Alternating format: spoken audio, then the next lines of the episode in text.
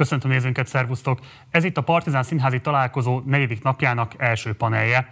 Ez a panel több szempontból is különleges. Különleges abban a szempontból, hogy fiatal színházrendezők, színházcsinálók a tagjai, de különleges abban a szempontból is, hogy ezzel a panellel indítunk útjára egy új kezdeményezést a Partizánon belül, ami reményeink szerint a következő évadunkat, illetve a következő színház évadot is meghatározza. Nagyon nagy problémának érzékeljük azt, hogy nem csak a színház területén, de a színház területén is rendkívül kevés szakmai diskurzus, kifejezetten generációs alapon szervezett szakmai beszélgetés zajlik. Nagyon kevés olyan nyilvános eseményt lehet látni, ahol fiatal alkotók beszélgetnének egymás munkáiról, véleményeznék különböző alkotásokat, és egyáltalán valamilyen módon megosztanák a nyilvánossággal azt, hogy mit gondolnak pályatársaik gondolatairól, művészi eredményeiről. A Partizán ezen szeretne változtatni, ezért azokat a panelistáinkat, akiket most be fogok majd mutatni, egy programba hívtuk el, amelynek keretében a következő évadban azt vállalja a Partizán, hogy végigköveti a színházi munkáikat, és egyes bemutatói kapcsán szakmai beszélgetéseket szervez a részvételükkel. Tehát egy-egy bemutató kapcsán mind az ötüket meg fogjuk majd hívni, mert hogy valóban 5 panelistánk van, 5 fiatal színházrendezőt, színházcsinálót hívtunk el. Tehát mind az 5-üket elvisszük egy-egy ilyen beszélgetésre, és ott az éppen aktuális bemutató után megoszthatják egymással gondolataikat, adott esetben kritikáikat, adott esetben bármilyen más megjegyzésüket, és azt reméljük, hogy ezzel sikerülhet építeni azt a szakmai diskurzust, amely úgy általában hiányzik a magyar nyilvánosságból, és a mi színünknek különösen a színházi nyilvánosságból. Reméljük, hogy a kezdeményezésünk ilyen értelemben is majd pozitív eredményeket hozhat. És akkor most be is mutatom a panelistáinkat. Itt van velünk Nagy Péter István, szervusz! Hello. Itt van velünk Sándor Dániel Máté, szervusz. Itt van velünk Gardenő Klaudia, szervusz. Adorjáni Panna, szervusz. És Dohi Balázs, szervusz. Szia. Kinek rontottam el a nevét? Senki. Egész pró voltam eddig. Jó. Ugye úgy hívtunk benneteket, hogy színházrendezők, színházcsinálók. Azt szeretném kérni tőletek első körben, hogy nagyon röviden mutassátok be magatokat a nézőknek. Tehát mikor végeztetek, milyen szakon végeztetek, mivel foglalkoztatok eddig, és amennyire lehet esetleg tudni, mit terveztek a következő évadban. Tudom, hogy többeteknél ez még eléggé képlékeny, ráadásul a pandémia is egy nehezítő tényező, de mégis, hogyha valamit tudtok mondani arról, hogy milyen szakmai terveitek vannak, akkor abból is osszatok meg velünk valamennyit, és akkor Balástól haladjunk István felé, tessék. Idén fogok végezni reményeim szerint színházi dramaturg szakom. Radnaim Anna Mária volt az osztályfőnököm, azóta, hogy ő elhunyt, Németh Gábor vezeti az osztályunkat, és a dramaturgia mellett az egyetemen elkezdtem foglalkozni rendezéssel is, és hát ez is a tervem, hogy a következő évadban valahogy párhuzamosan mind a kettő ággal foglalkozni fogok. Szóval most pont egy próba folyamatban vagyok benne, aminek júliusban lesz majd a bemutatója, és aztán nyár végén lesz még egy dramaturg munkám, és jövőre is fogok még rendezni is, reményeim szerint. Úgyhogy... Köszi. Nekem is az alapszakom az dramaturgia, Kolozsváron végeztem, és aztán Károlina a színháztudománymesterit, szóval egy kicsit ilyen elméleti hátterem is van, jelenleg pedig az ELTE összehasonlító irodalomtudomány tanszékén kutatok, és ami engem a leginkább érdekel, az pontosan az, ahogyan az elmélet és gyakorlat össze tud kapcsolódni. Jelenleg inkább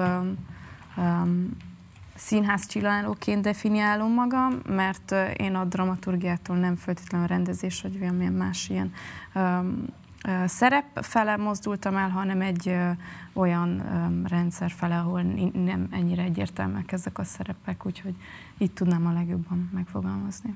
Nagyon köszönöm.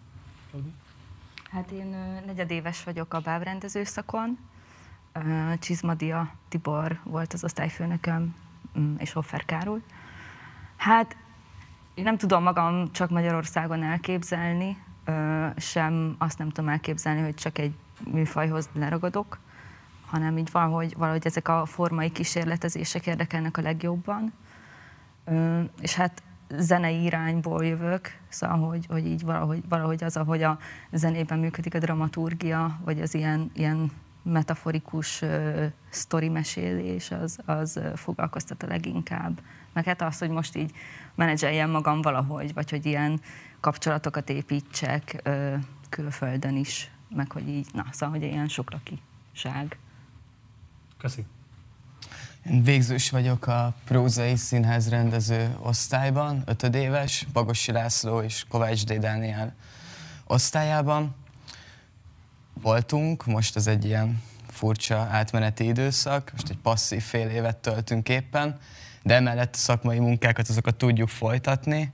Nekem is most lesz bemutatóm júniusban, ez egy livestream előadás, ezt a lakásunkban készítjük, és csak élőben lehet megnézni.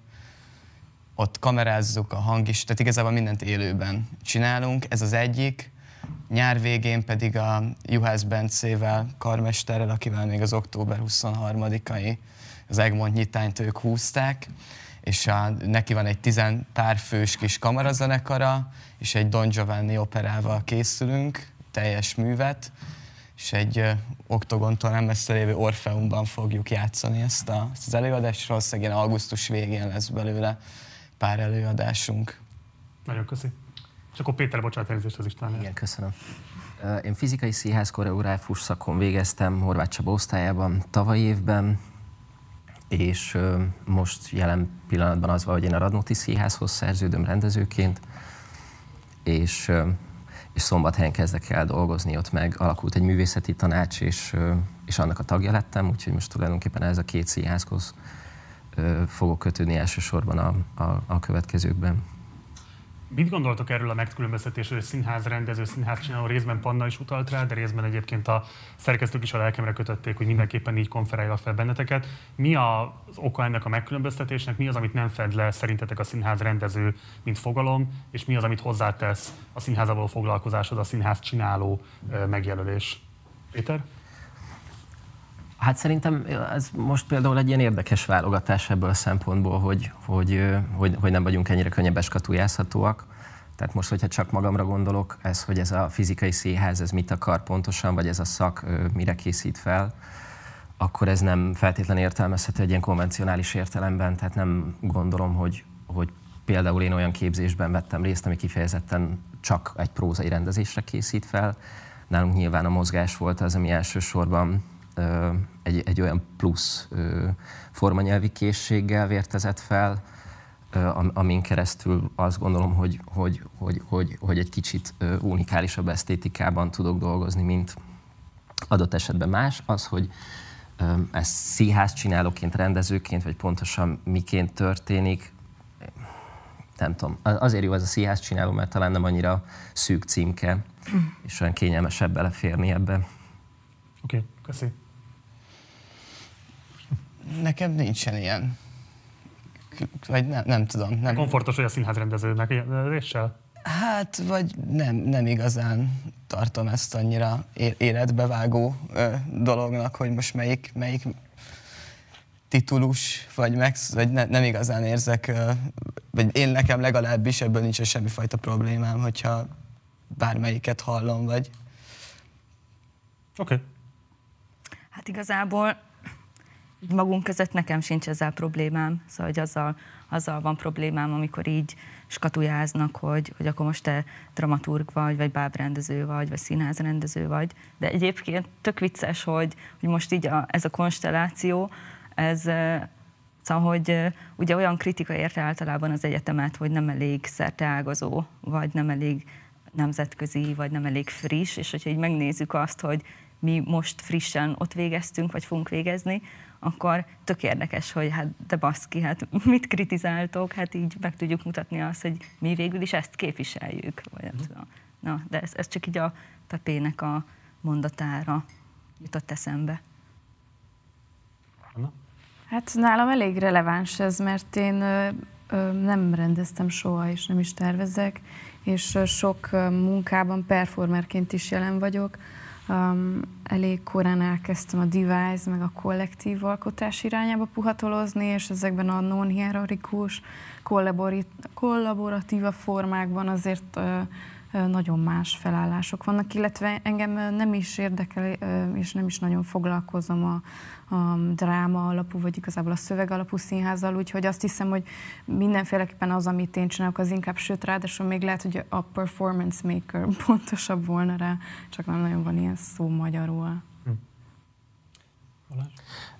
Igazából csak az jutott eszembe, hogy talán itt ezeknek a szavaknak mondjuk a képzésben lehet jelentősége, tehát például, hogy indulnak szakok az egyetemen, az tudom, hogy hát ez az SZF-én is folyamatosan vita volt, vagy sokszor felmerült kérdésként, hogy jó-e az, hogy fiatal emberek, akik igazából adott esetben az egyetemen találkoznak először a színház csinálás gyakorlatával, hogy ők egyből ilyen körülhatárolt szakmákat kezdenek el tanulni, miközben még nem biztos, hogy az ő pszichéjük, vagy mindenféle adottságuk az pont arra a legalkalmasabb. Tehát az, hogy a képzésben ott szerintem talán van értelme azon gondolkozni, hogy színházcsinálóként kerüljenek be emberek, és később lehessen specializálódni. Egyébként szerintem, hát nyilván ilyen sztereotípiák kapcsolódhatnak a dramaturghoz is, a rendezőhöz is, az egyik autoriter, a másik egy kiszolgáló személyzet, nem tudom, tehát ilyesmi dolgok, de azt hiszem, hogy azért nekem pozitív tapasztalataim vannak azzal kapcsolatban, hogy a fiatal korosztálynak ezek már nem annyira rögzült kategóriák. Mit gondoltok az elmúlt egy év tapasztalatairól? Egyszerre gondolok arra, hogy ez a kollektív trauma, amit a pandémia jelentett, ez mennyire inspirált titeket alkotóemberként, illetve hogy mit gondoltok azokról a formanyelvi megoldásokról, amelyek részben a stream, de részben egyéb színházi megoldások révén jöttek létre. Ez szerintetek hozott-e bármilyen tapasztalatot, ami adaptálható a pandémia utáni időszakra is, vagy ez egy kivételes állapot volt, és én értelemben fontosabb lenne most arra koncentrálni, hogy lehet visszatérni a színház hagyományosabb pandémia előtti formáihoz? Anna? Én dolgoztam a járvány alatt, készítettünk egy zenésztársammal, akivel egyébként együtt élek, egy ilyen one-to-one típusú performance-t, ami 15 percet tart, és lehet válogatni több változat közül, és akkor abban meg együtt vagyunk az online térben egy nézővel. És ezt még az első lockdown alatt készítettük, úgyhogy engem abszolút inspirált. Én nem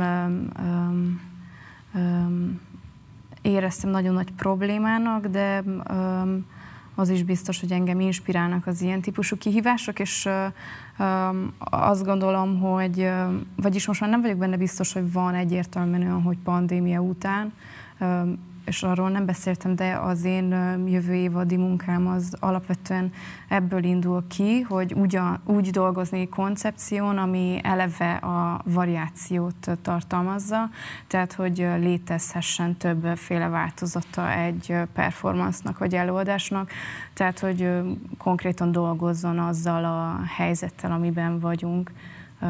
És igen, én azt gondolom, hogy ez egy ilyen nagyon tartalmas és érdekes kihívás, és nagyon sok izgalmas kérdést felvet arról, hogy mi a színház és mi a színház lényege.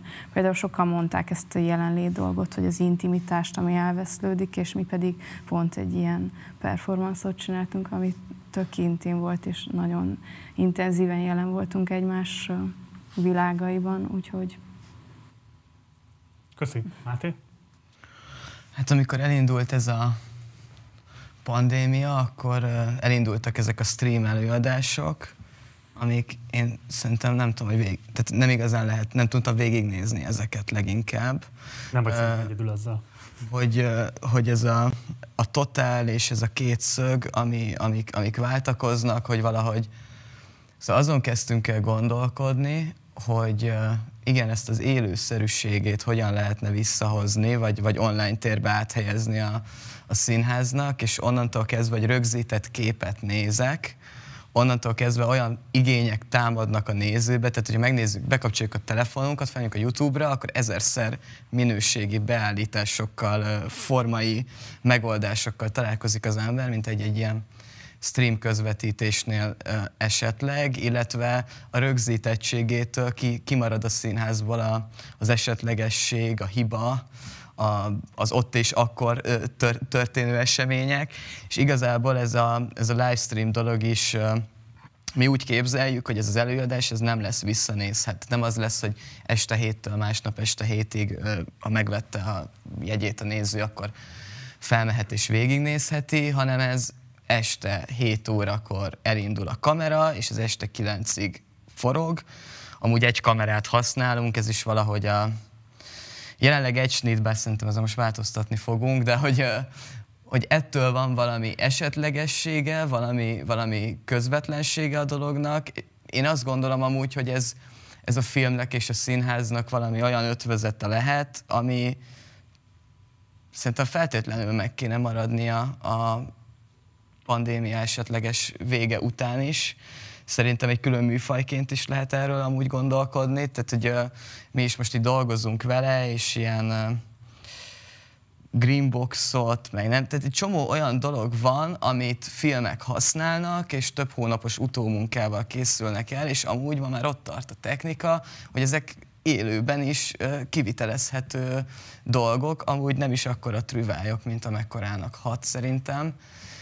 Szóval kiaknázatlan lehetőségnek érzem ezt a dolgot, engem iszonyatosan inspirált, tehát hogy kb. Egy éve dolgozunk ezen most már, tehát a pandémia azért a vírus miatt nekünk is le kellett állni, tehát ezt már márciusban bemutattuk volna, csak akkor a növekvő számok miatt úgy döntöttünk, hogy inkább ezt nem folytatjuk. Szerintem nagyon-nagyon lényegi különbség van a stream és a livestream között, szerintem összesen hasonlítható a kettő műfaj. Mm.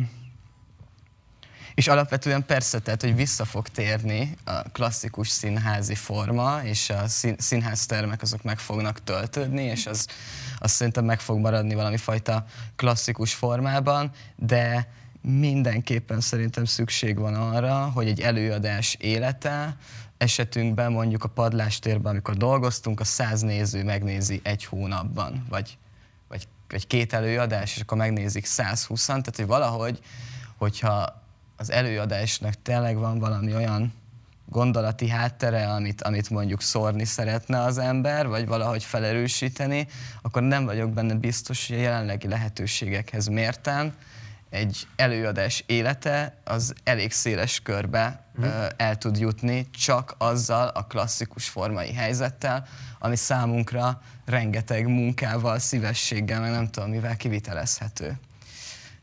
Szóval szükség van erre, igen. Köszi. Balázs.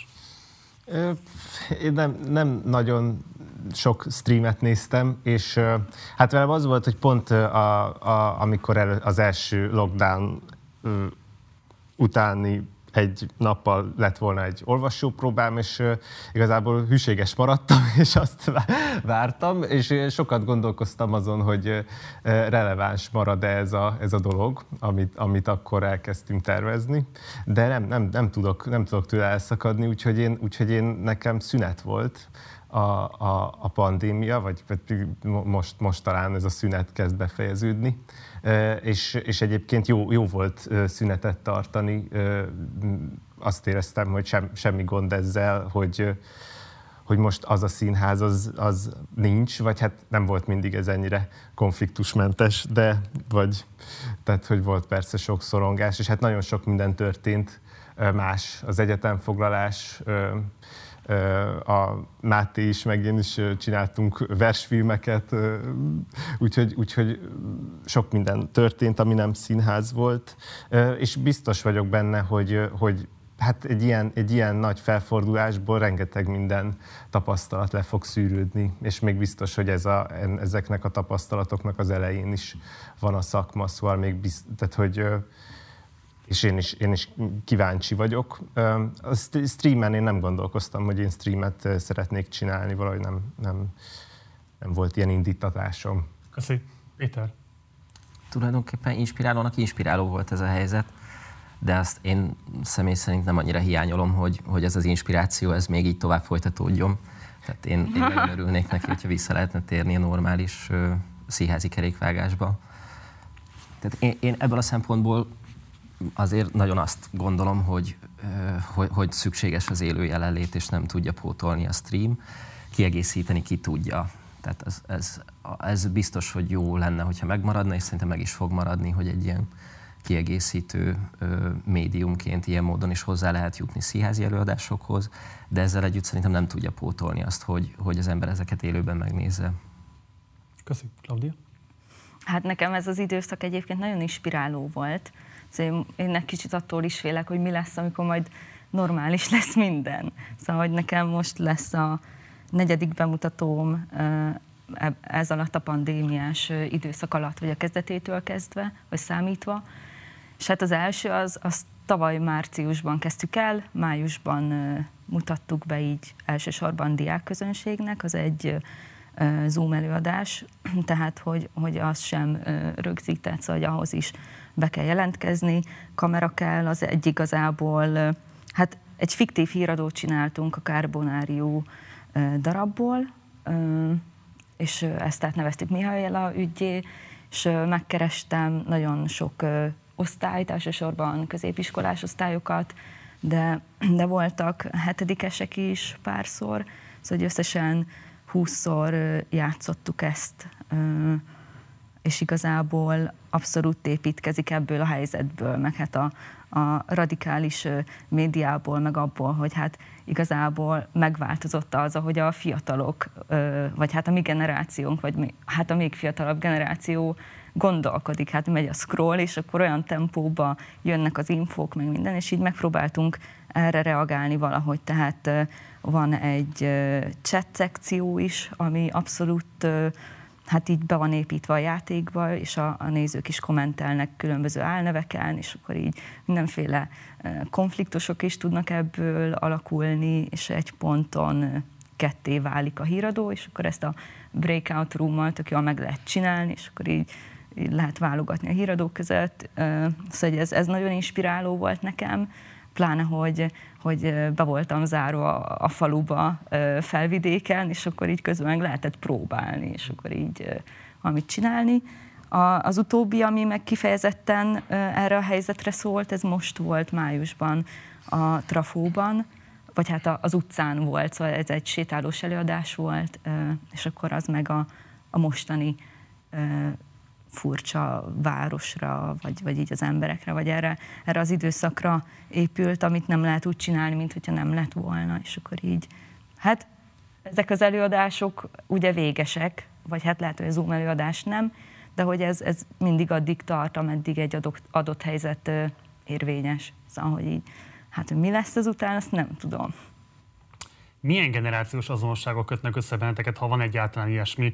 Itt több dologra is gondolok arra, hogy a pandémia előtti időszakban is van egyfajta olyan feszültség a magyar színháznak, hogy nagyon nehezen lehet a legfiatalabb generációknak érdemi pozíciót szerezniük. Tehát az előttetek haladó egy-két generáció is azzal küzd, hogy hogyan fog tudni intézményesülni, hogyan fog tudni egy kiszámítható egzisztenciát építeni magának, életművet építeni, nevezzük így mind közönségesen, és nyilván a pandémiával egybeeső különböző forrásátrendeződések is abba az irányba mutatnak, hogy nem biztos, hogy lesz itt tere minden virágnak, egyre inkább azt tűnik ki, hogy egy eléggé doktriner irányvonal fog dominálni a magyar színházban, és aki ezzel nem tud azonosságot vagy közösséget vállalni, annak meglehetősen sovány erőforrások és sovány lehetőségek fognak majd jussul rendelkezésre állni. Ne legyen így, de azért látszik egy ilyen trend, de szerintem nem érdemes eltagadni. Hogyan viszonyultok ehhez a helyzethez, és hogyan viszonyultok ahhoz a sorsközösséghez, amit generációs alapon összeköt benneteket? Péter? Szerintem a milyen generációs alapélmény, az most biztos, hogy ez az egyetemi enstand és az egyetemfoglalás. Tehát ez biztos, hogy nagyon sokáig valamilyen alap hivatkozási pont lesz, mint egy ilyen identitásbeli kérdés, ami meghatározó. A másik oldal, hát én pont egy ilyen szerencsés helyzetben vagyok igazából, hogy most lehetőséget kaptam 2 színházban is, úgyhogy azt látom, hogy irgalmatlanul nehéz egyébként lehetőségekhez jutni. Eddig jó részt egyébként én is pályázati alapon működő független színházi projekteket csináltam. Most meg úgy alakult, de ez tényleg, szóval elsősorban nyilván munka is van benne, de hogy én ebből a szempontból tényleg szerencsésnek érzem magam. Meg lehet tudni, melyik az a két színház, ahol fogsz majd rendezni? Hát a Radnóti Színház, ahol most rendezőként szerződöm, illetve Szombathely, ahol meg ez a művészeti tanács fölállt, és ott ennek a tagja vagyok, és ott is rendezni fogok. Köszi. Hát igen, ezek a pályázati lehetőségek vannak, most valamennyire még ezzel a passziváltatással gyakorlatilag még egy fél évet nyertünk, tehát valamilyen szinten ez az egyetem, mint környezet, vagy ez a Free SFL, mint egyesület, valamilyen szinten bázisként tud szolgálni. Én a magam részéről mondjuk ezt a livestream előadást, ezt a Gáspár Annáék a Manna produkcióval segítettek, hogy pénzhez jussunk, valamennyihez. Én szerintem színházi környezetben, hogyha ezt nem a lakásomon csinálom, akkor ez nem készül el, ez az előadás, tehát hogy gyakorlatilag ilyen kényelmi dolgok, hogy mondjuk nem tudom, a színészeknek fizetés, vagy bárkinek fizetés, úgyhogy közben egyébként a színészek azért dolgoznak, tehát hogy ők különböző. És ilyenkor mérlegre kerül a dolog, tehát hogy igazából rengeteg szívesség az, amiben dolgozni lehet. Szerintem, vagy legalábbis engem nagyon érdekelnek a filmes próbálkozások, vagy a film az alapvetően is nagyon-nagyon érdekel, ami technikával jár, ez szerencsés módon a baráti társaságban ezt össze tudjuk valamennyire rakni, vagy szívességek, kölcsönkérések útján össze lehet rakni egy produkciót. Generációs szempontból szerintem ez az, ami közös, hogy szűkös lehetőségekből kell valami fajta varázslatot létrehozni, nyilván nem vár részletekkel, meg billenő, emelkedő, boruló, robbanó díszletekkel dolgozunk, sajnos amúgy, tehát iszonyatosan jó lenne nagy színpadon, nem tudom, olyan varázslatokat, térmódosulásokat, nem tudom, tehát hogy jó lenne ilyen nagyszabású dolgokba gondolkodni, de jelen állás szerint leginkább az üres színpad, két szék, egy valamiből sok. Nem tudom, én ezeket látom az egyetemen, meg a környezetemben. Lehet taktikázni valamennyire, lehet választani olyan műveket, amiknek mondjuk esetleg, hát tudjuk, hogy milyen művek ezek, amikkel különböző előrelépéseket vagy lehetőségeket lehet szerezni. Én egyébként most annak így örülök, hogy azt látom... De elmondanád?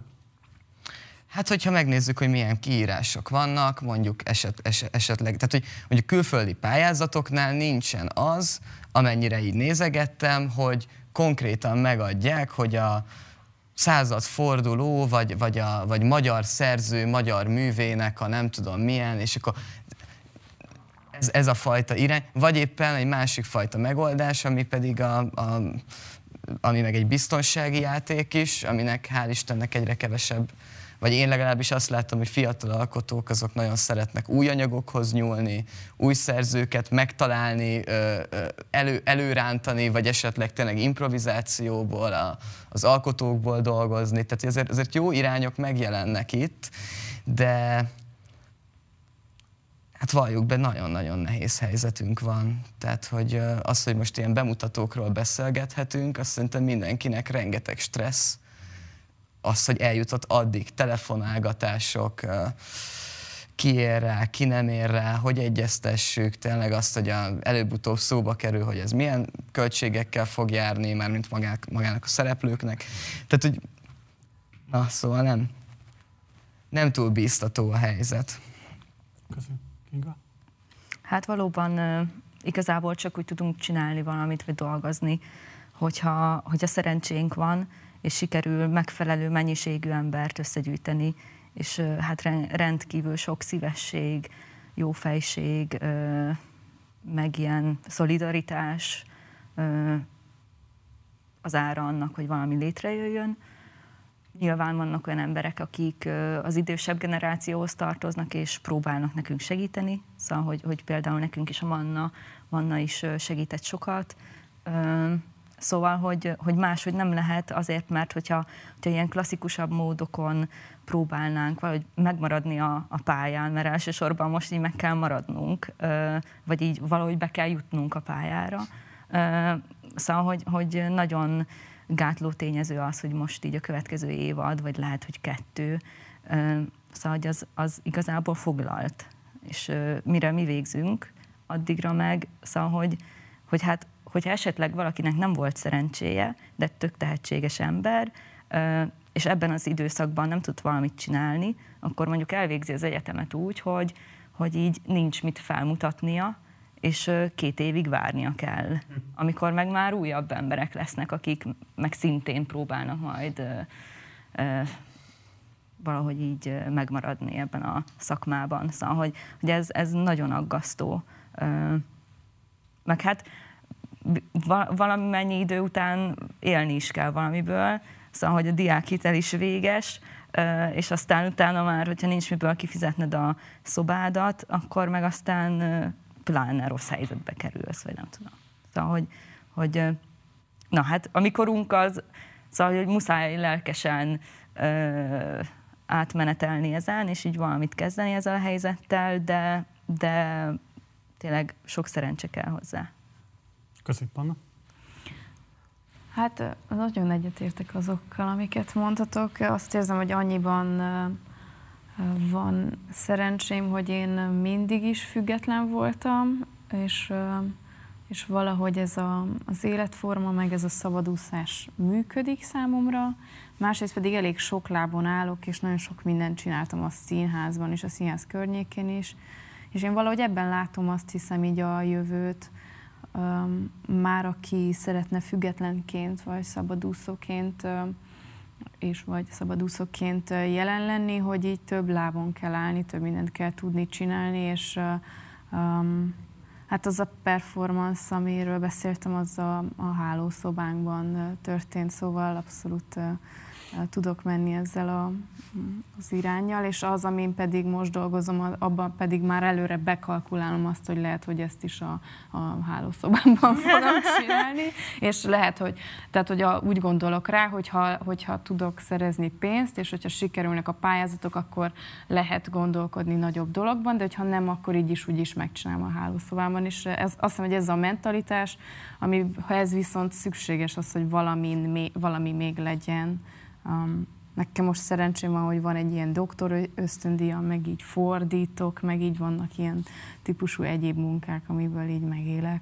De azt hiszem, hogy ez a realitás, hogy így nincsen már olyan, hogy akkor én a színház csinálom, vagy a művész, vagy a valami, így elindulok, és akkor így kibontakozom. Balázs? Mindennel egyetértek, de megpróbálok pozitív lenni egy kicsit abban, hogy szerintem van egy-két, ez a sok rossz mellett egy-két jó oldala ennek a dolognak. Az egyik az az, hogy igazából, szóval nekem úgy tűnt, amikor így az SZF-re járván, hogy igen, az ember rákerül egy ilyen eléggé kikövezett útra, hogy lehet bekerülni a színházba, és akkor megvan, hogy miért kell erőfeszítést tenni, és miért kell harcolni.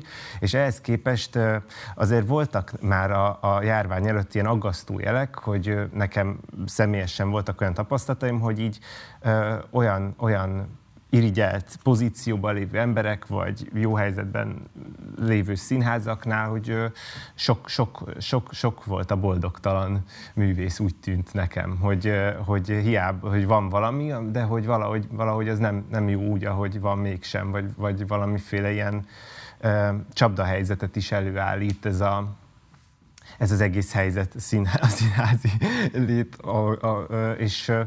és most ez nyilván valahogy így lazult, és egyszerűen újra kell gondolni, és szerintem ez jó valahol, egyszerűen, hogy megkérdőjeleződnek olyan dolgok, amik úgy tűntek, hogy kőbe vannak vésve, illetve szerintem az, hát az egyetemfoglalás az egy katartikus élmény, és szerintem egy nagy ajándék a mi generációnknak, hogy ebben ezt megéltük, és hát főleg mondjuk mi, akik bocsánat, aki nem SZFI-s, de hogy akik mi megkaptuk az SZFI-től azt, ami abban jó volt, rossz volt, tehát mi valójában egy teljes képzést kaptunk, plusz ezt megfejelve egy egyetemfoglalással, ami meg valahol ez egyszerre iszonyatosan fájdalmas látni azokat az értékeket szétmenni, és közben valahol meg az élmény, az egy nagy ajándék. Azt hiszem ennyi. Milyen, akár hazai, akár nemzetközi alkotókat vagy csoportokat tartotok a leginspirálóbbnak kifejezetten színházművészként, illetve milyen más olyan művészeti területek vannak, amelyek számotokra a legfontosabb inspirációkat szolgáltatják a színház mellett? Kinga? Klaudia? Nem baj. Hát, fú, reméltem, hogy nem engem kérdezel meg. Akkor már, hogyha sikeresen megszólítottalak, akkor inkább Péter. Alkotói formációk.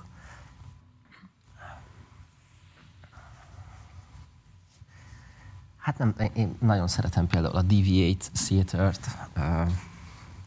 Nem tudom, most inkább ilyen rendezők jutnak eszembe, mint konkrét. Az is jó, csak hogyha mondanál néhány mondatot róluk, hogy esetleg akik néznek minket, mit érdemes tudniunk róluk. Hát ez egy fizikai színházi csoportosulás, több évtizedes múltra tekintenek vissza, és ők például egyébként pont ezt a formát, amiről most itt beszélgettünk, és ami nálunk a pandémia miatt lett talán egy magától értetődőbb, hogy film által is mediálni színpadi produkciókat, ezt ők baromi régóta csinálják. De kifejezetten, tehát talán még ez a kifejezés, hogy fizikai színház, jó részt ez is hozzájuk kötődik. Nem, ők nagyon inspirálóak, meg nekem ők például egy ilyen alapélmény. Ilyen társművészetek közül, ami engem elsősorban inspirál, az biztos, hogy a film, de a festészet és az építészet is közel áll hozzá. És van olyan filmrendező, akit megemlíteni esetleg ebben a helyzetben? Hát a Scorsese-t mindenképpen. Akkor... De nyilván nagyon sokan vannak egyébként. Most hirtelen ő jutott eszembe. Klaudia, és bocsánat. Hát, nem tudom, engem nagyon sok ilyen jellegű, vagy hát ilyen impulzus ért, szóval, hogy nem is tudom, hogy melyiküket mondjam. Szóval így, ami nekem személyesen nagyon fontos volt, az Utrechti Tavaszi Fesztiválon láttam egy előadást, vagy hát nem is performance volt Katya Heitmann-tól, és akkor így utána néztem a munkáinak, és így szóval az nagyon érdekes volt, hogy ezeket a multimediális eszközöket hogyan használja ilyen performanszokra, és aztán volt, szóval Skandinávia nekem nagyon fontos, és ott van egy fesztivál Aarhusban, Dániában, az ELTE fesztivál, és akkor az egyik ottani színház, amilyen kis alternatív színház rendezi, a Gruppe 38, és akkor ők dolgoznak sokat Kristin Poire-rel, ő egy francia származású rendezőnő, és tőle láttam a Kopenhágai Királyi Színházban is egy előadást, aminek az volt a címe, hogy Horizont. És marha érdekes volt, mert hát nyilván olyan technikájuk van, amilyet csak akarsz, de hogy ilyen gyűjtött szövegek voltak, hát itt nem is tudom nagyon pontosan elmesélni a formanyelvet, szóval, hogy ilyen eklektikus volt az egész, de nagy hatással volt rám. És akkor a bábosabb irányban, meg hát Ingvild Aspeli, neki van egy norvég-francia együttese, és ők nagyon izgi, ilyen furcsa bábos dolgokat csinálnak, szóval, hogy meg a Roy Andersson nyilván. Szóval, hogy ezek az alkotók, hogy előadások így sokat adtak nekem. Köszi. Balázs? A végtelen tréfa az, ami most, meg inkább mostában többet olvastam. Én nem tudtam túl sok képernyőt nézni már, úgyhogy ez a David Foster Wallace volt most.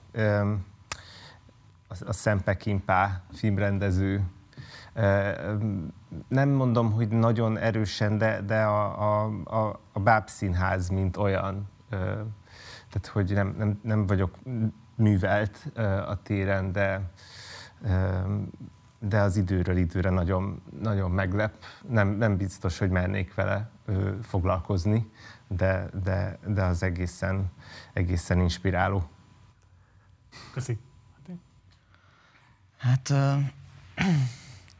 hogyha filmes irányból, akkor teljesen egyértelműen Godard és Fassbinder azok, akik, de úgy alapvetően ugye az egész művészethez való hozzáállásuk az, ami iszonyatosan szimpatikus, valami fajta radikalitással, meg amit itt az előbb már mindannyian pedzegettünk, hogy valami nagyon-nagyon erős, határozott identitás ehhez a szakmához, valami megalkuvás hiány, vagy valami saját hangnak a folyamatos keresése és annak a kidolgozása, az, hogy valami fajta fix csapattal, vagy kialakulnak különböző szakmai viszonyok adott esetben színészekkel, operatőrökkel. Szóval inkább valami fajta művészetszemlélet az, ami náluk számomra nagyon, nagyon vonzó. A magyar színházi életből azért jóval kevesebb, de ez valószínűleg azért is van, mert az elmúlt másfél évben nem nagyon voltam színházban, ugye? Nem igazán láttam új bemutatókat, új előadásokat, de hát az a probléma, amiről mi itt beszámoltunk, azért ez nem csak minket, 20 éveseket érint, hanem mondjuk az osztályfőnököméket is, tehát hogy a Kovács D. Daniék a narratívával, az is, tehát hogy hasonló problémákkal, nyilván ott már van valami fajta, ott már elindult egy folyamat, de azért nagyon-nagyon nehéz helyzetben vannak ma az alkotók, de talán tényleg ezek az alkotók, akik valami fajta, valahogy szakítanak ezekkel a jól bejáratott formákkal, új történeteket keresnek, ezeknek megpróbálják megtalálni az új formai megközelítéseiket, ami nem is nagyon, tehát hogy nem az, hogy mondjuk valami csak színház, hanem egyszerűen az anyag, az színházként állja meg a helyét. Ez az anyag, az egy hangversenyként állja meg a helyét, tehát nincs valami fajta formai, esztétikai behatároltság, hanem mindig valahogy a téma, vagy az alapgondolat kezd el a formával valamilyen fajta viszonyba kerülni. Tehát, hogy leginkább ezek a pánkabb, új hullámos arcok azok, akik engem igazán inspirálnak. Köszönöm. Anna. Engem nagyon érdekelnek azok a formák, amik foglalkoznak azzal, hogy mi történik a nézővel, és nem feltétlenül az interakcióra gondolok, hanem például az ilyen one-to-one típusú performanszokra, amiben egyedül vagy egy előadóval, és ilyenekkel én is, meg alkotótársaimmal együtt is próbálkoztunk, vagy az egyéb ilyen formák, amik a koncepció szintjén már foglalkoznak ezzel a színházi felállással, hogy egy térben vagy egy online térben jelen vagyunk, nézők, játszók. Ezen kívül én is a zene felől érkezem, komoly zenei 12 év van a hátam mögött, és ez nagyon erősen ott van az identitásomban. Azt hiszem, hogy a gondolkodásomat is nagyon inspirálja. Úgyhogy engem alapvetően az ilyen interdisziplináris formák érdekelnek, főleg a zene.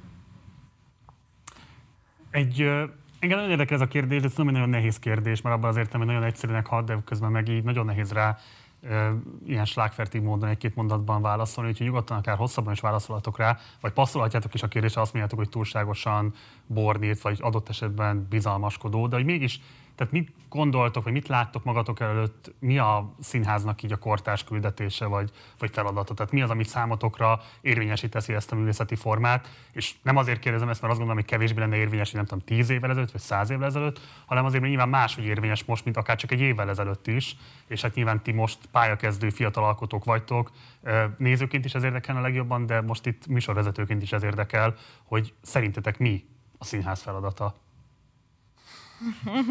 Nem merek mondani senkit, de igazából akkor most legyen jelentkezéses alapon, aki szívesen mondan erről bármit. Péter. Én pont mostanában gondolkoztam ezen, és én szerintem az árnyalt fogalmazás, meg valami komplexebb, összetettebb gondolkodásra való felhívás, vagy valami együtt gondolkodás, azt szerintem mindenképpen egy olyan terület, amit kevesen vállalnak föl, mármint, hogy körülöttünk ez az ingeráradat, ami körbevesz, az nagyon nem e felé nyom, hanem egyszerű válaszok felé, egyszerű világlátás felé, vagy valamilyen csőlátás felé, és ezt egy komoly társadalmi problémának tartom például, hogy nagyon egymás melletti valóságokban élünk, vagy ezekbe beszorulunk, és én szerintem a színház az képes lehet arra, ez szerintem nem egy vállalhatatlan vállalás, hogy ezt valamilyen módon feloldja. Tehát egy előadásnak lehet ilyen téren ereje. És ezzel kapcsolatban most nem feltétlenül csak arra gondolok, hogy valamilyen fajta intellektuális színháznak van csak létjogosultsága, mert ez nyilvánvalóan valami érzékiségben is meg kell, hogy nyilvánuljon, és ezért is fontos szerintem egyébként, hogy ez az élősége a színháznak, az, hogy ez egy találkozás legyen néző és színész vagy előadó között, ez élőben történjen, mert ez az érzékiségnek egy olyan megnyilvánulási formája, ami más művészetekben nem feltétlenül van jelen, illetve a színháznak ez talán a legfőbb jellemzője. Köszi. Szerintem nagyon-nagyon... Tehát, hogy volt most egy időszak, amikor a klasszikus művek mintha csak ma írták volna, kikacsintások, áthallások, ez a kettős beszéd, az, ami talán még most is a legjellemzőbb, és igazából nincs már az a hatása, mint amikor ez elindult valószínűleg ez a fajta, hogy a Blaskó Péter is elmondta, hogy ezeket az orosz műveket elővették, és gyakorlatilag minthogyha ma szólalnának. És igen, ez az élmény, ez ma is van, viszont a nézőknek valami fajta kényelmessé vált ez a szituáció. Tehát, hogyha színházba megyünk, igazából valódi tétje nincs az előadásnak nagyon-nagyon jelentős százalékban. Tehát, hogy hiányzik az, hogy valódi tétje legyen? Szerintem az, hogy a nézőknek van törzsszínháza, a törzsszínház a nézőknek az igényeit valamilyen szinten kiszolgálja, tehát hogyha mondjuk egy színházhoz valaki menne mondjuk egy darab ajánlattal, akkor valószínűleg visszakap egy 7 darabból álló listát, hogy amúgy ezek azok, amiket itt megért a néző, vagy ami majd működni fog. Tehát igazából a kísérletezésnek a tere az nagyon-nagyon-nagyon beszűkül ezekben a helyzetekben, és szerintem az lenne a jó, hogyha valahogy ezek ütközési felületek tudnának lenni, ezek az előadások, és nem feltétlenül valami fajta kényelmi helyzetből eltelne az a 2 óra, ami tényleg az van, hogy igazából mindig jó, és mindig működik, és valahogy mindig, amikor ott a büfébe megjövünk, mindig valami euforikus ünneplése történik a dolognak, de igazából következménye nem igazán születik ezeknek az előadásoknak. Tehát, hogy valamilyen szinten, vagy talán ahányan itt vagyunk, azért azzal próbálkozunk, vagy azzal kísérletezgetünk, hogy hogyan lehet esetleg kevésbé komfortos, esetleg elgondolkodtató, vagy nehogy Isten felháborító helyzeteket is szülni egy-egy produkcióban, vagy egy-egy előadásban, mert egyszerűen ennek egy párbeszédnek kéne lennie, és valamilyen szinten gondolatokat kéne nekünk felerősíteni ebben a műfajban. Tehát, hogy valahogy az már nem elég, hogy a harmadik Richárd az olyan, mint a... Nem. Mert tudjuk, értjük, nevetünk rajta, összekacsintunk, amikor nem tudom, elhangzik, hogy de hát ilyen állam nem is létezik, és akkor, tehát hogy nagyon-nagyon direkt utalások vannak, minden viccként van kezelve, és az lenne jó, hogyha valahogy... Szóval nem lenne ennyire következmény nélküli a dolog, bátrabb dolgokat be lehetne vállalni, bátrabb történeteket. Igen, tehát szerintem nagyon a tutira megy most a dolog. Köszi. Akar ő valaki ez a körhöz? Mindenki? Most szerintem mindenkinek van kedve. Klaudia, gyerünk. Aj, de jó. Hát nem, szóval, hogy engem mostanában egyébként a nézők sokkal jobban érdekelnek, mint az anyag, de hogy ez ilyen felszínes megközelítése, de hogy így valahogy így mindig ahányszor gondolkodom valamin, vagy valami témán, így szóval oda kalandozik a figyelmem, hogy de vajon hogy lehet a nézőt ebben aktivizálni, vagy hogy szóljon ez a nézőről. És attól még, hogy megrendezünk valamilyen klasszikusabb előadást, ami egyébként szóval fontos, hogy olyan is legyen, de hogy annyira átalakult az emberek életritmusa, pláne a fiataloké, hogy egyszerűen muszáj más formákat találni, és igazából folyamatosan nekik szóló dolgok vannak. Az üzenőfaluk, a messenger folyamatosan pittyog, sokkal többet foglalkozunk szerintem mostanában saját magunkkal, mint mondjuk lehet, hogy korábban, vagy nem tudom, és hogy engem kifejezetten, szóval, hogy be kell, hogy valljam, hogy mostanában egyre kevésbé tudok színházba járni, mert így valahogy így elkalandozik mindig a figyelmem, vagy könnyebben megunom. És hogy olyasmiken gondolkodom mostanában nagyon sokat, hogy így hogyan lehetne azt elérni, és egyébként Komán Attival szoktunk a dramaturgommal beszélgetni erről sokat, most pont ezért meg is alapítottuk kvázi az ilyen kis társulatunkat, aminek az a neve, hogy East End, hogy így hogyan lehetne valahogy a nézőkből előadást létrehozni, de hogy nem feltétlenül szövegek, szóval lehet az akár egy installáció sorozat is, aminek ő a szereplője is, de közben a nézője is, és így nem mindenáron interaktív, de hogy valahogy az tényleg, amit a Máté is mondott, hogy így valahogy olyan helyzetbe helyezni a nézőt, amiben mondjuk lehet, hogy kiválaszthatja, hogy mennyire akar bevonódni, hogyha introvertáltabb vagy távolságtartóbb akar lenni, akkor is valahogy sokkal személyesebben neki szól. De tényleg a klasszikus formák is relevánsak, csak hogy így valahogy így kinyílt egy új világ, és hogy nekünk meg muszáj lenne ezzel foglalkozni. Köszönjük, Panna! Hát engem se érdekelnek a klasszikus formák. Számomra a színházban az érdekel, ez a közös idő, közös tér, ennek a kitöltése érdekel, és tulajdonképpen ez a találkozási lehetőség idegenekkel. Vagyis ezek foglalkoztatnak, és az, hogy milyen mondjuk 6 órán keresztül játszani, úgyhogy mindenki csak 10 percet kap belőle. Szóval ezek az ilyen long durational formák. Tehát mindenféleképpen ebben látom a lehetőséget és az izgalmat, az, hogy ez valamilyen más típusú megélésre, vagy együttlétre, vagy művészetben való részvételre, vagy alkotásban való részvételre vigyen, és hogy valahogy igen, engem is érdekel ez a... Vagyis, hogy engem is főként a néző érdekel, és az, hogy vele mi van, és mindig az ő fejéből gondolkodom. Oké, köszi. Balázs. Nagyon jó a végén lenni, mert egy csomó minden van időm gondolkodni. Szóval szerintem ez a Radnai Anna Máriának is egy nagy szívfájdalma is volt valahogy, hogy nincs már kánon igazán, szóval nincs.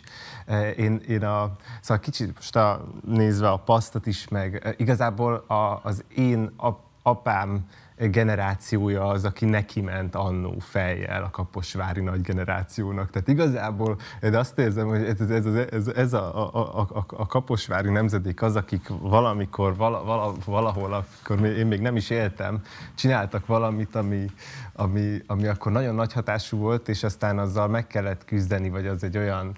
És, én és ami kánonná vált, és... vagy beépült a kánonba.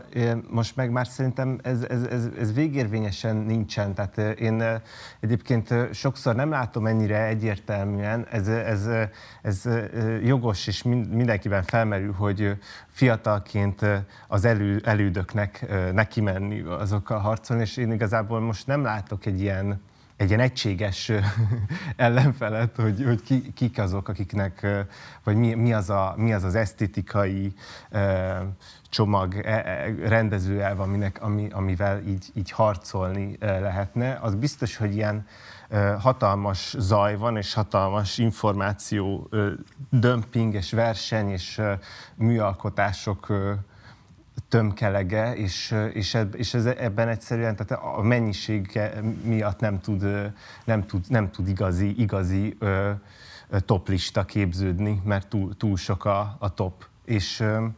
És én valahogy ezzel a helyzettel egyelőre azt próbálom kezdeni, így alkotóként, hogy, és ez talán én ezt érzem a színház feladatának, ami nem a médiumra nem speciális, azt hiszem, hogy valódi szenvedélyes figyelemmel és érdeklődéssel fordulni valamilyen téma, műalkotás, szöveg, bármifelé, szóval szerintem a klasszikus formákkal nekem így nem tudom, hogy érdekel-e vagy sem, bizonyos kontextusban nagyon tud érdekes lenni. Mondjuk amikor az első előadás, amit rendeztem, a Rubens és a nem euklideszi asszonyok, abban nagyon-nagyon inspiráló volt a Pogány Juditnak a jelenléte, aki ez a klasszikus kaposvári színész csapat egyik oszlopos tagja, és nagyon jó volt vele egy szövegen belül, vagy egy projekten belül összecsapni, vagy ott megküzdeni, és ebben a helyzetben az ő munkaetikája az kifejezetten izgalmas volt. Szóval szerintem a hagyományok tudnak nagyon izgalmasak és végtelenül unalmasak is lenni. Tehát egyszerűen szeretni kell azt a témát, abba kell lefúrni, amit az ember éppen, ami elkapja. Igen, unatkozni nem szabad, meg untatni másokat, az a fő bűn. Azt is szabad. Na hát erről fogom mondani, viszont az időnknek most a végére értünk már nagyon is. Úgyhogy abszolút az záró körre van már csak lehetőségünk, Balástól, majd Péterig tart a megszólás sorrendje. És egy-két mondatos választ szeretnék kérni tőletek. Nyilván egy nagy vállalás most ebben a programban részt venni, hiszen ez azt jelenti, hogy egyrészt meg fogjátok nézni egymás előadásait vagy produkcióit, plusz még majd beszélni is fogtok róla, tehát elmondjátok a véleményeteket. Úgyhogy a kérdésem igazából kettős, az egyik, hogy miért vállaltátok el a részvételt ebben, és pontosabban milyen reményekkel vágtok bele ebbe az együttműködésbe a következő egy év során. Balázs. A miértre dilemma volt nekem, hogy elvállaljam-e, sokat gondolkoztam rajta. Majd lehet, hogy arról is lesz szó, ami miatt nekem főleg dilemma volt, az egyetemfoglalós film körüli Frieszef és kontrapartizán konfliktus. De Nagyszerű, nagyon kíváncsi voltam a többieknek a munkájára. Félelmetes, és várom, hogy mi lesz, kíváncsi vagyok. Volt egy másik része a kérdésnek, hogy... Ennyi. Jó. Anna. Hát én is nagyon kíváncsi voltam a többiekre, és nagyon izgatott az, hogy kipróbáljak egy ilyen networking lehetőséget, vagy hogy így kapcsolódjak alkotótársakhoz a szakmában. Egyrészt, másrészt pedig egy ilyen jó pillanatban kapott el ez a felkérés, amikor elkezdtem komolyabban gondolkodni arról, hogy mit szeretnék a következő évadban csinálni, és arra gondoltam, hogy ha elvállalom, akkor meg fogom csinálni azt is, és akkor ez egy kicsit ilyen belső motiváció is tud lenni számomra. Mert így a pénztelenség, meg a bizonytalanságon túl néha még így jó, hogyha vannak ilyenek. Persze a figyelem is tök jól esik. Igen. Köszi. Klaudia. Hát én is egy kicsit haboztam egyébként, de közben meg nagyon jó gondolatnak tartom azt, hogy szóval ez a kezdeményezés, ez tök jó és tök fontos. Azért is, mert hát az ilyen szakmai beszélgetések, azok tudnak problematikusak lenni. És azt gondolom, hogy tudunk olyan jó közös nevezőt találni, vagy hát jó a közös motivációnk, ami miatt remélem, hogy nem lesznek ilyen uncsi egópartik ezek a beszélgetések. Legalábbis én nagyon vágyom rá, és szerintem benne van a lehetőség, hogy megnézzük egymás előadásait, releváns kritikákat fogalmazzunk meg egymással szemben, olyanokat, amik így a szakma szempontjából is hasznosak lehetnek. Tehát, hogy muszáj, hogy elinduljon olyan jellegű szakmai párbeszéd, ami mer kritikákat megfogalmazni, úgyhogy közben meg tiszteljük egymást, meg az egymás munkáját, úgyhogy mindenki hasonló nehéz körülmények közül jön igazából. Szóval, hogy tök jó lehetőség, meg hát nyilván jó reklám. Na. Szóval, hogy így ez tagadhatatlan. Köszi. Máté. Hát szerintem azért ennek hosszú távon elég jó kimenetelei lehetnek, hogyha elindul akár a nyilvánosságban, de szerintem magunk között is nagyon érdemes lenne. Tehát az, ami most történik a színházi szakmában, annak isszuk meg a levét, hogy ezek a szakmai beszélgetések, ezek, tehát azért nem, tehát emberekről van szó, tehát ezek a konfliktusok, ezek mind-mind azokból a kis sértettségekből, szembegratulálás, hátul megmegy az, hogy hát amúgy neckó volt a dolog, eléggé tehát hogy ezek a, meg kéne találni azt, hogy egy ilyen műfajnál, mint ami a színház, és most mi alkotóan, tehát nem mi vagyunk, akik vásárra visszük a bőrünket, úgymond, amikor egy előadást vagy egy filmet megnéz valaki, de mégiscsak itt azért nagyon személyes ügyek, egók és szorongások, és nem tudom mik, azok, amikre meg kéne találni azt a formát, vagy azt a nyelvet, ahol nem a tetszett-nem tetszett skálán rakosgatjuk jobbra-balra a projekteket, hanem valami fajta mélyebb megértése egy választásnak, egy megoldásnak, egy nem tudom...